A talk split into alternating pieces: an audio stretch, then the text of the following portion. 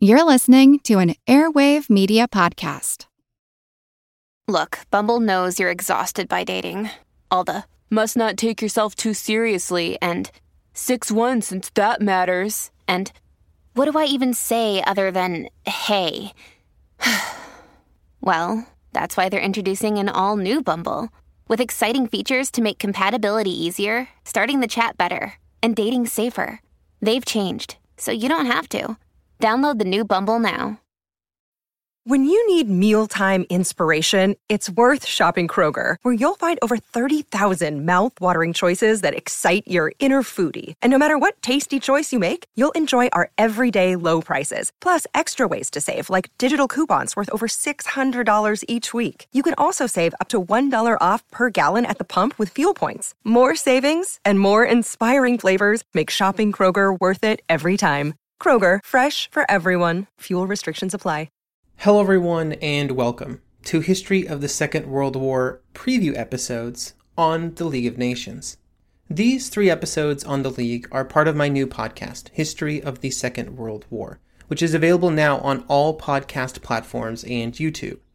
These will be the last preview episodes I post to this feed, and so if you would like to continue listening to new episodes for History of the Second World War, please subscribe to it on your podcast platform of choice.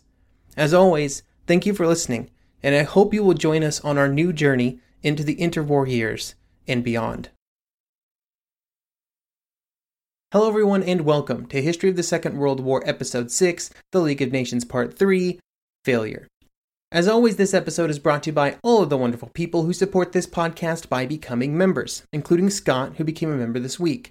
Members gain access to special ad free versions of all of these episodes, plus special member only episodes released once a month.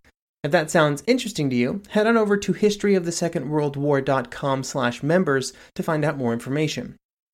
So far in these episodes, we have discussed several of the core problems that the League of Nations was created to solve international cooperation, the administration of mandates, and organizing collective security actions. Today, we will discuss two more of these items before ending our series on the League of Nations by looking at its slow decline in the 1930s. The first topic with which the League of Nations would be highly involved was disarmament. However, this would prove to be a very difficult topic on which to find widespread international agreement. The most important issue was that the larger states were hesitant to agree to anything that they felt restricted their freedom of action, and the smaller states feared that any agreement that restricted their ability to defend themselves would just leave them at the mercy of those who were already more powerful. There was also just a general hesitancy to be the first nation to begin disarmament, and so few nations were willing to ratify any kind of disarmament agreement unless every other nation was committed to a similar program. The second topic we will discuss today was the League's role as a mediator in international disputes. We've already discussed one area in which this type of mediation failed, the Japanese invasion of Manchuria, but there were a few other examples we can discuss on this topic. The second half of this episode will be concerned with the long decline of the League of Nations, as it was found to be insufficient to the tasks given to it, and then nations would begin to abandon the League before finally it became powerless to pursue any action. The goal of disarmament was enshrined in the League's covenant in Article 8, which stated that, quote, the maintenance of peace requires the reduction of national armaments to the lowest point consistent with national safety, end quote. The goal met with widespread public support, with many citizens around Europe believing that the best way to ensure future peace was through mutual disarmament. It would also make fiscal sense, with armaments having become more and more expensive as they came to require greater and greater levels of technology to produce and then maintain. However, among the governments of Europe, there was serious hesitancy to enter into any public negotiations around disarmament, due to fears that a public rejection of disarmament proposals would have drastic domestic support ramifications. These concerns were, however, overruled by public opinion to push forward with some sort of plan, and so it was difficult for many leaders, especially those in Western Europe, to openly oppose the convening of a disarmament conference. This would lead the League to begin seriously planning for that conference in 1925, but the planning stage would then continue for almost seven years. During this planning process, the Preparatory Commission, created to lay the groundwork for a global conference, had to try and find a way to reconcile the differences of opinion present in many nations. there were always technicalities that prevented all the nations from getting together, even if governments did not openly oppose the work of the Commission. There were also events happening outside the League which would cause delay. One of these was the Three Power Naval Conference that would be held in the summer of 1927, which was one of several conferences held between the British, American, and Japanese governments to attempt to maintain a reduction in the expenditure that each nation was making on naval construction. The Preparatory Commission would pause its plans for a conference while waiting for the results of the Naval Conference, since it obviously interacted with global disarmament so directly, even if it was not sanctioned by the League itself. The disarmament conference would finally begin on February 2, 1932, and attendance was very good with almost every recognized country from around the world sending a delegation. However, by the time that the conference finally began, events were already happening around the world that would make success an even greater challenge. One of these events was happening in China, where the Japanese invasion of Manchuria had already occurred. Another was the financial difficulties that many nations were already experiencing due to the Great Depression. While this may have left less money for many nations to spend on armaments, it also heightened distrust and antagonism throughout Europe and the world, making nations far less amenable to the concept of disarmament. A History of the League of Nations by F.P. Walters, who was writing in 1952, would give this description of the suggestion made by the French delegation at the start of the conference. Quote, Tardieu, Minister of War and head of the French delegation, presented a new and elaborate plan, of which the salient features were that all the most powerful and dangerous weapons, bombing airplanes, battleships, heavy guns, etc., should be set aside by the countries that own them to be used only on the orders of the League or in self defense against sudden attack and that a standing international police force should be placed at the disposal of the Council, that further national forces should be earmarked to reinforce the international police if required, and that the general system of security should be strengthened by compulsory arbitration, definition of the aggressor, and efficient organization of sanctions, and their extension to cover breaches of the Disarmament Convention as well as of the Covenant. End quote. On the spectrum of disarmament plans, this was quite extreme, and the French knew that. And they also knew that there was very little chance of their plan actually being implemented. It was one of many proposals made early in the conference where each nation would put forward a plan that worked the best for their interest, but without much consideration given to something that might find consensus. For example, that French plan was very heavy on providing defensive support for members of the League, like, say, France against, say, German aggression. But for example, Germany, still under the Versailles Treaty restrictions and with a military that was officially just 100,000 strong, suggested that every nation should be brought down to Germany's level, during these early discussions, the fault lines of the conference were drawn. The French were very unlikely to agree to anything that allowed Germany out of its Versailles obligations, and in this they would be joined by many of the smaller states of Eastern Europe and Poland, those most at risk of German aggression. The Germans were unlikely to agree to anything that did not allow them out of their Versailles obligations. Other nations like the British Empire, the United States, and Italy were more amenable to the idea that Germany should be allowed more armaments, mm, but the details would still be problematic. Japan was generally inclined to vote against anything that limited their ability to increase the size of their military, and in 1934 they would even exit the naval agreements made at Washington in the early 1920s. Without the ability to quickly agree on at least a framework for future negotiations, political developments in France and Germany interacted to derail the conference. The first delay came when the French government was defeated in the elections taking place after the start of the conference. This defeat would result in a month delay before the next French prime minister was determined. During that month delay, the German Chancellor Brüning returned to Berlin, and when he arrived back at the capital without any kind of agreement, he was dismissed by President Hindenburg. With two critical countries left without leadership, the representatives at the conference found productive discussion difficult to come by. It was also around this time that the nations that were at the conference started to get really bogged down in details. They were important details, and they would have had to have been ironed out before the final agreement was signed. But by discussing them before at least the broad strokes of an agreement were determined, it resulted in zero forward momentum. One example of how these disagreements could happen was around battleships and submarines. The British and Americans wanted to classify battleships as defensive in nature, which would grant them some exemption from the disarmament agreements. But they wanted submarines to be classified as offensive weapons, which would very likely greatly restrict their numbers. Smaller nations, those that did not have battleships or could not afford to build them, wanted it to be the opposite, with submarines considered defensive weapons while battleships were offensive weapons.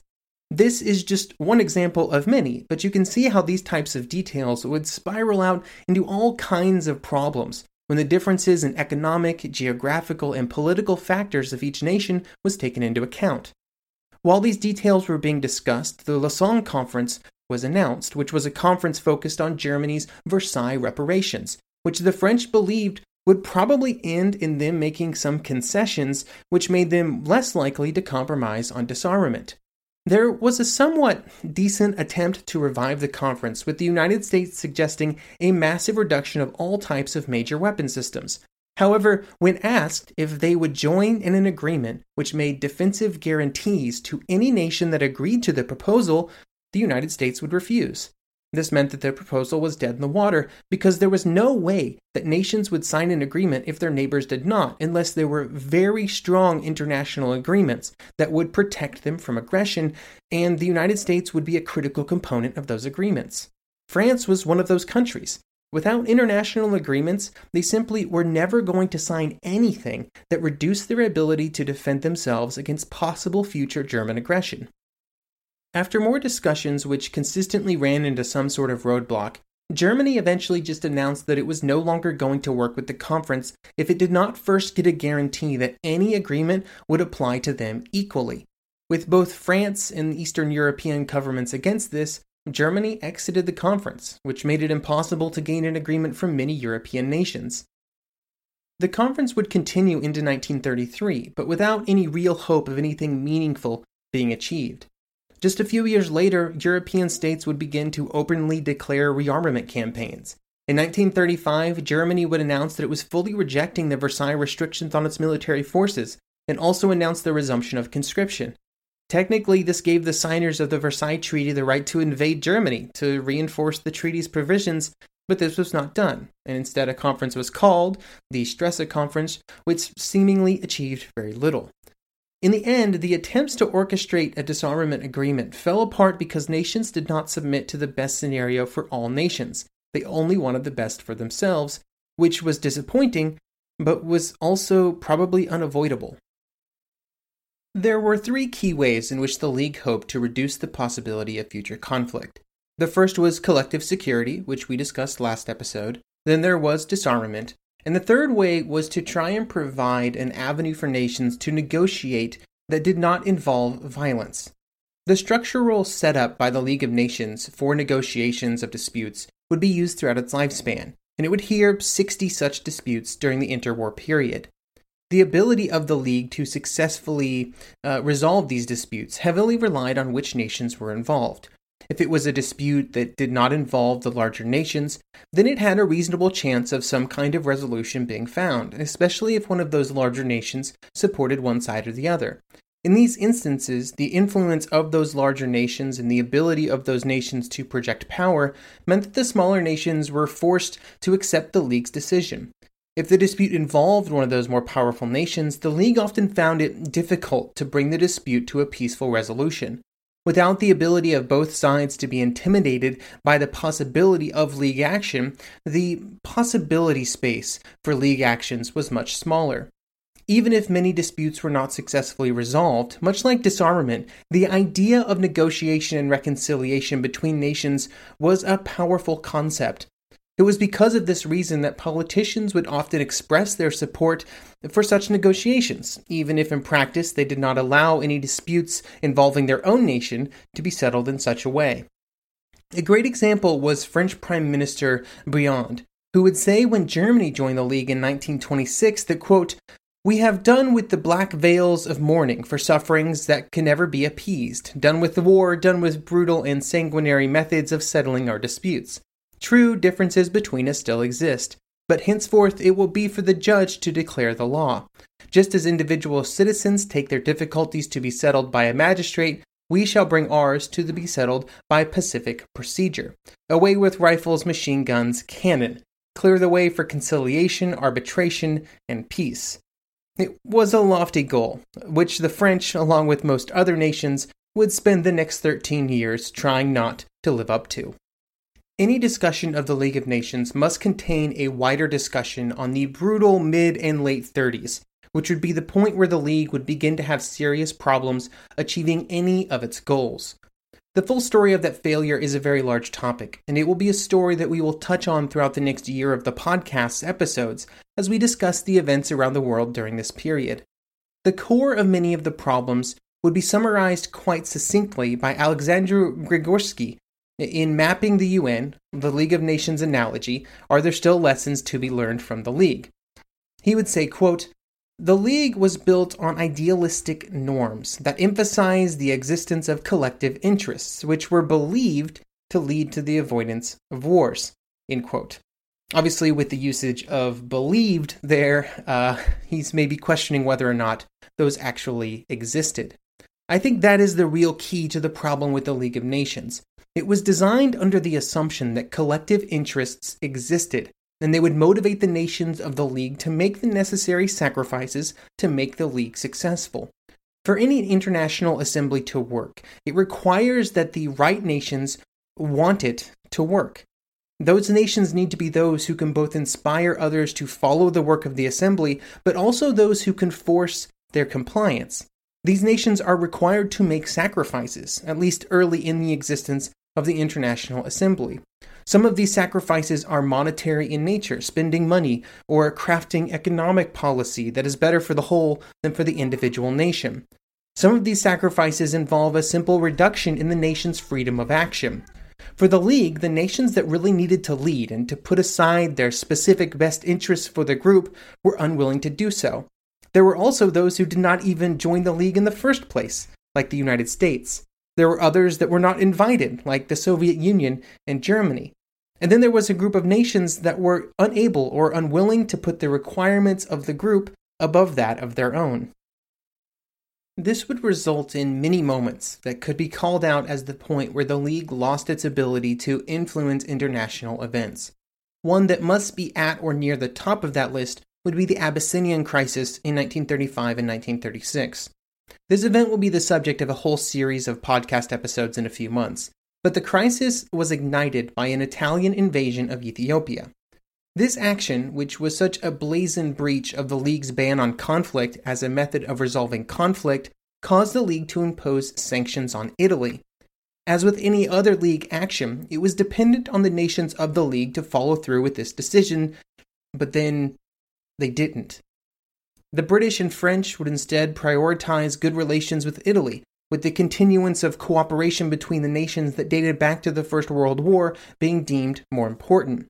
This would prove to not be productive, with Italy later moving closer to Germany in the late 1930s.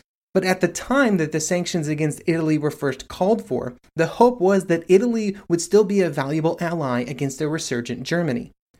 Even when the sanctions against Italy were not successful at changing Italy's actions, supporters of the League blamed Britain and France instead of the League itself or the structure of the League for the failure.